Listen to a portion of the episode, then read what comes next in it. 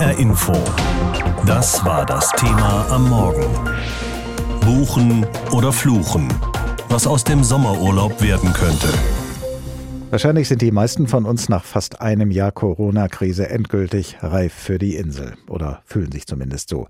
Aber gerade Corona macht die Urlaubsplanung auch in diesem Jahr wieder sehr schwierig. Denn wie soll man planen und was soll man planen, wenn niemand weiß, wie sich die Zahlen, die Infektionszahlen also bis Sommer entwickeln werden? Vielleicht ist ja unser Traumreiseziel dann schon wieder ein Risikogebiet. Andererseits, wer einen günstigen Sommerurlaub buchen möchte, muss frühzeitig planen. Das ist trotz Pandemie nicht anders als sonst. Zwischen diesen beiden Überlegungen werden sich in diesem Jahr viele entscheiden müssen, denn die Lust, Urlaub zu machen, die scheint groß zu sein in diesem Lockdown. Das geht aus einer Studie der Forschungsgemeinschaft Urlaub und Reisen hervor. Maßgeblich beteiligt an dieser Studie ist der Tourismusforscher Martin Lohmann. Er leitet das Institut für Tourismus und Bäderforschung in Nordeuropa und vor der Sendung habe ich mit ihm gesprochen. Also, Herr Lohmann, die Reiselust ist offenbar groß, aber wie viele planen denn tatsächlich schon ihren Sommerurlaub und buchen ihn auch?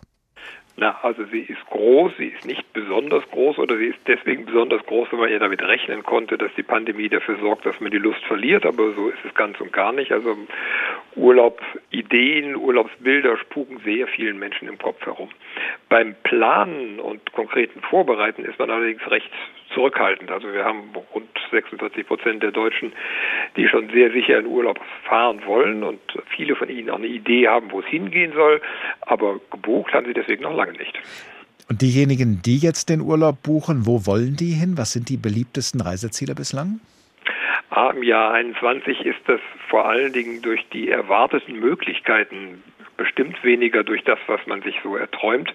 Also natürlich liegt Deutschland ganz vorne. Das hat es in früheren Jahren ja auch getan, aber in Pandemiezeiten nun nochmal extra mit seinen Küsten und mit den Bergen und dann natürlich auch die europäischen Nachbarländer, also in den Alpen oder Italien wenn es dann mit dem Flieger wieder geht, auch Spanien.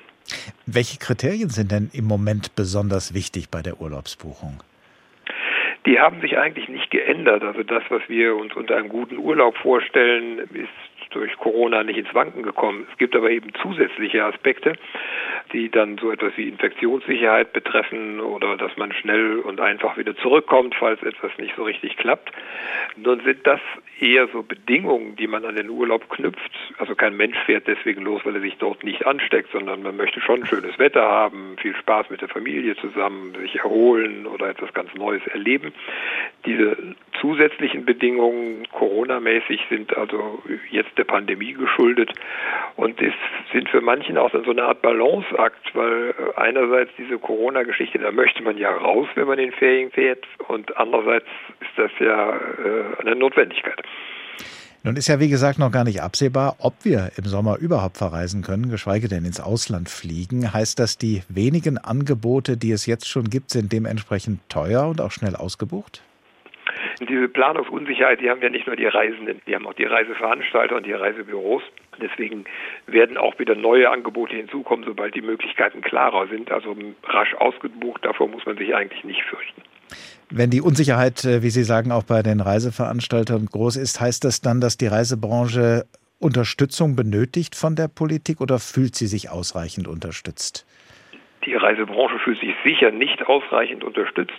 Da gibt es wirklich viele schwere Schicksale, vor allen Dingen in der Touristik, also Reisebüros und Reiseveranstalter, aber auch in Hotellerie und Gastronomie, bei den Verkehrsunternehmen, also Busbetrieben, äh, bei den Airlines ist die Sorge, glaube ich, nicht ganz so groß, dass die Politikunterstützung fehlen würde. Denn da ist im letzten Jahr schon sehr viel ja weggebrochen, ungefähr drei Viertel bei all dem, was mit Ausland zu tun hat. Und in diesem Jahr kommt es ja irgendwie nicht so richtig in Gang. Also da gibt es tatsächlich wirtschaftlich schon schwere persönliche Schicksale. Nun machen Sie als Tourismusforscher ja nicht nur Momentaufnahmen, sondern Sie versuchen ja auch Schlussfolgerungen zu ziehen, möglicherweise auch Prognosen zu entwickeln. Was meinen Sie, wie sehr wird die Corona-Krise langfristig den Tourismus und damit auch die Tourismusbranche verändern? Das Nachfrageverhalten, also das von uns Urlaubern, bleibt dadurch eigentlich kaum beeinflusst.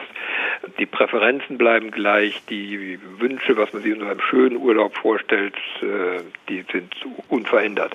In der Branche gibt es durchaus Verwerfungen, zum Beispiel im Flugbereich, äh, wo die Kapazitäten geringer werden und langfristig dann auch die Preise steigen werden. Das wird dann auch Auswirkungen auf das tatsächliche Verhalten haben, also vielleicht weniger Fernreisen. auch in fünf, sechs Jahren noch. Ansonsten rechnen wir damit, dass in zwei, drei Jahren das Urlaubsleben wieder so aussieht wie 2019 oder 2018 auch. Buchen oder fluchen, was aus dem Sommerurlaub werden könnte. Das ist eine Frage, die sich auch aus Sicht der Reiseveranstalter stellt, denn gerade die Reisebranche ist von der Corona-Pandemie besonders hart getroffen worden, denn um die Ausbreitung des Virus zu bremsen, haben die Regierungen die Reisebeschränkungen verhängt, die es gibt und dadurch insbesondere den Flugverkehr erheblich beeinträchtigt, ja zeitweise sogar nahezu lahmgelegt. Viele Menschen trauen sich auch nicht so recht, eine Urlaubsreise anzutreten, denn wer riskiert schon gern bei der An- oder Rückreise in Quarantäne zu müssen? Und auch der aktuelle Lockdown hat die Situation für die Reisebüros zusätzlich verschärft. Davon hat sich unser Wirtschaftsreporter Lars Hofmann ein Bild machen können, denn er war für uns im Reisebüro.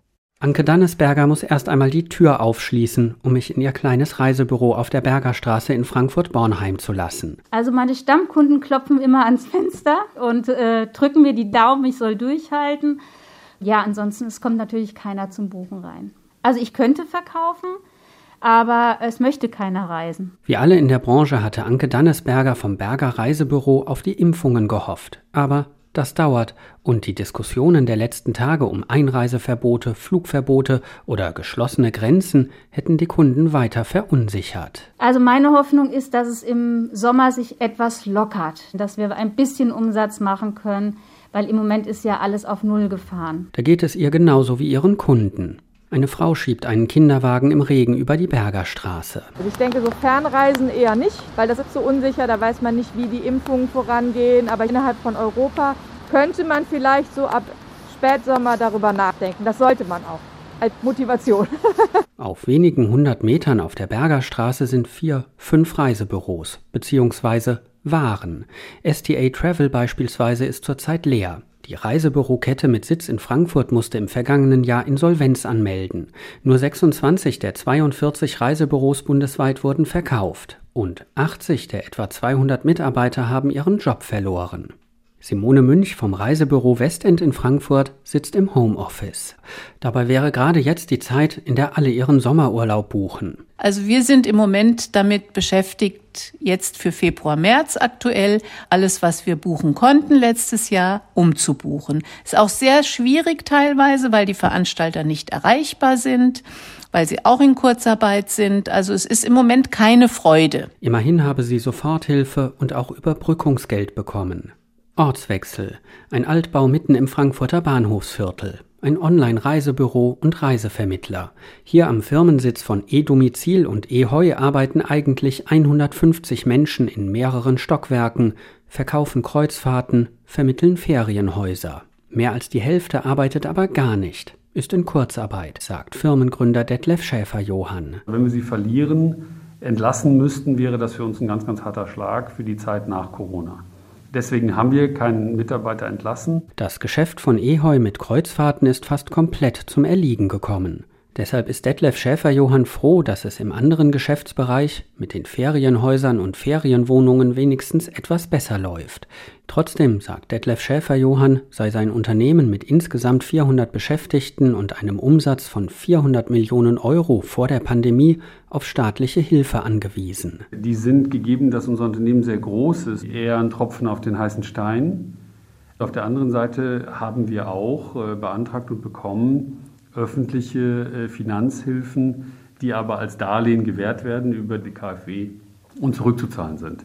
Dass wir zumindest nicht um unsere Existenz bangen müssen. Auch wenn es hart sei, sein Geschäft werde die Pandemie überstehen, glaubt Detlef Schäfer-Johann, obwohl überhaupt nicht absehbar ist, wann wieder wie vor Corona gereist werden kann. Nicht nur die Reisebüros, auch viele Kunden können es kaum erwarten. Reisen war mein Leben und jetzt ist es halt komplett um 180 Grad gewendet. Ich bin nur noch zu Hause. Ich gehe jetzt zum Rewe und dann zum Bäcker und dann war es das wieder. Das ist mein Wochenhighlight quasi.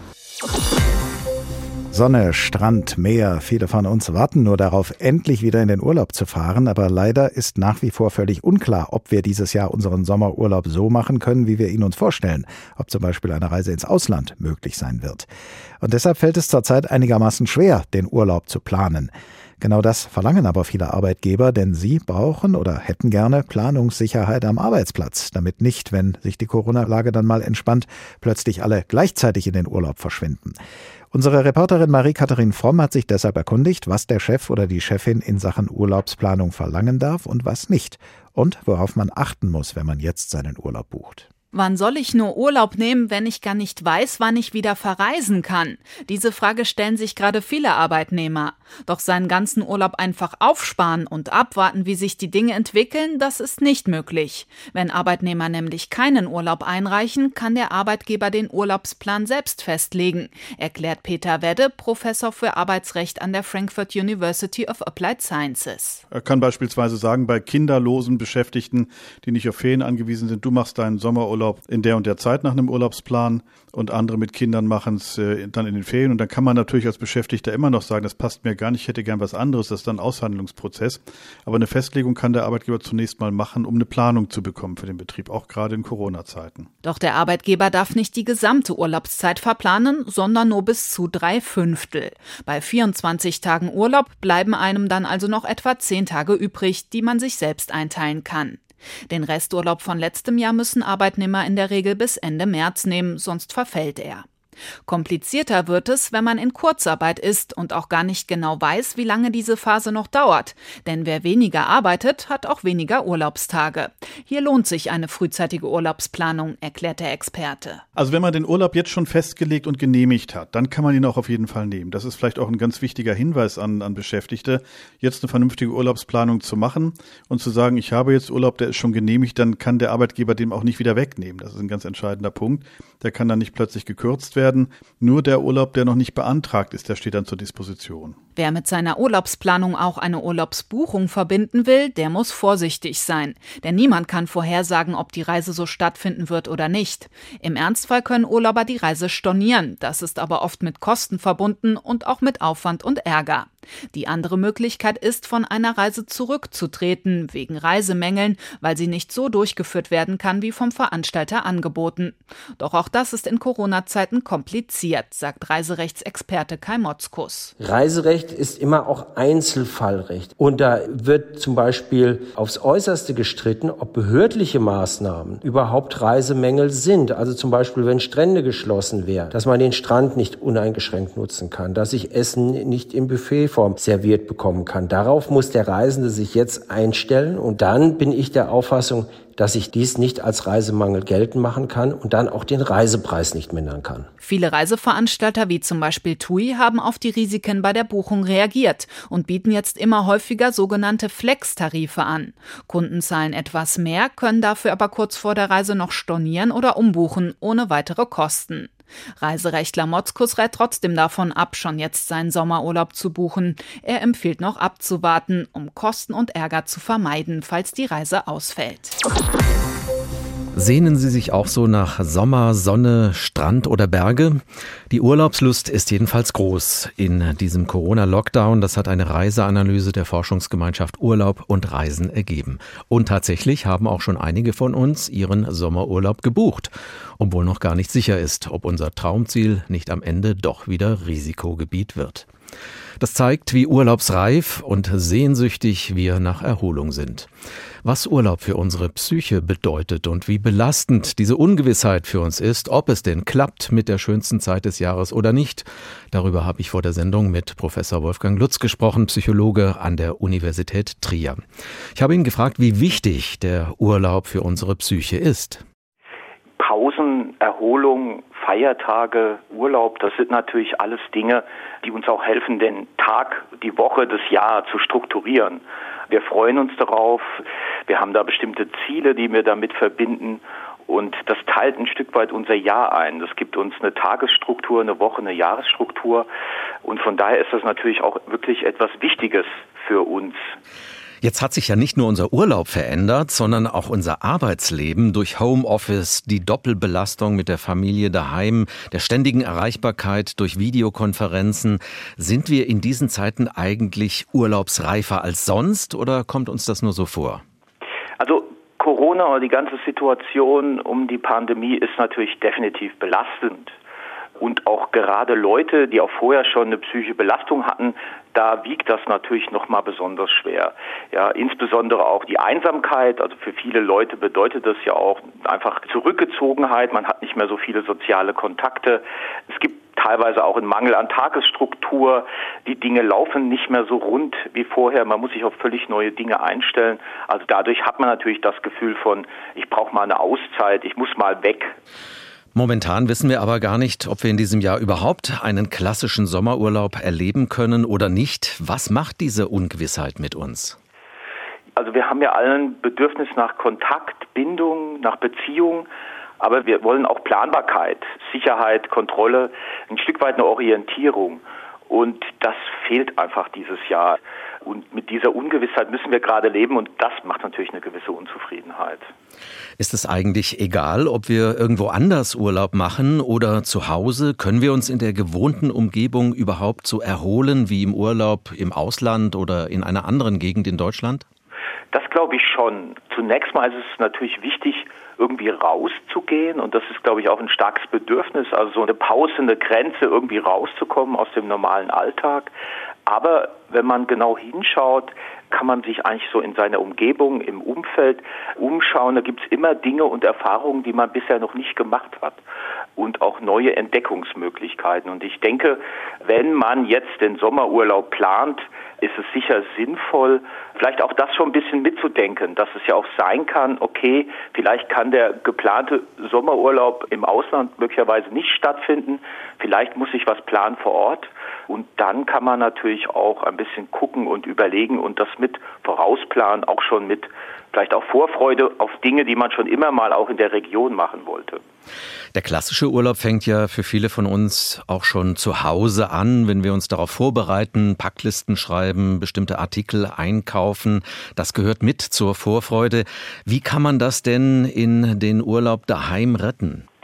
Also ich glaube, man sollte vielleicht wie zwei Planungen machen. Vielleicht ist das eine gute Idee, weil man kann dieses Jahr einfach von der Ungewissheit heraus nicht richtig sagen, ob ein Urlaub jetzt außerhalb Deutschlands so einfach möglich ist. Von daher macht es vielleicht Sinn, auch eine zweite Planung zu machen, zu überlegen, was man auch in der Region machen kann, Ausflugsziele sich aussuchen, eigentlich das wirklich schon durchplanen, auch da vielleicht auch Listen, Packlisten für einen Rucksack, für größere Wanderungen und so weiter sich zusammenstellen und dann auch gucken, ob man einfach damit auch in gewisser Weise seine Vorfreude sich erhalten kann auf etwas Neues. Also einen Plan B machen, sozusagen wie genau. Urlaub auf Balkonien. Ja. Was können wir denn noch tun, damit die Enttäuschung am Ende nicht so groß ist, wenn unser geplanter und gebuchter Urlaub dann tatsächlich flach fällt? Ja, ich denke also neben diesem Zwei-Plan-Modell oder dem Plan B, wie Sie es genannt haben, kann man natürlich auch versuchen, wieder alte Kontakte aufzufrischen mit Freunden, die man vielleicht schon lange nicht mehr gesehen hat.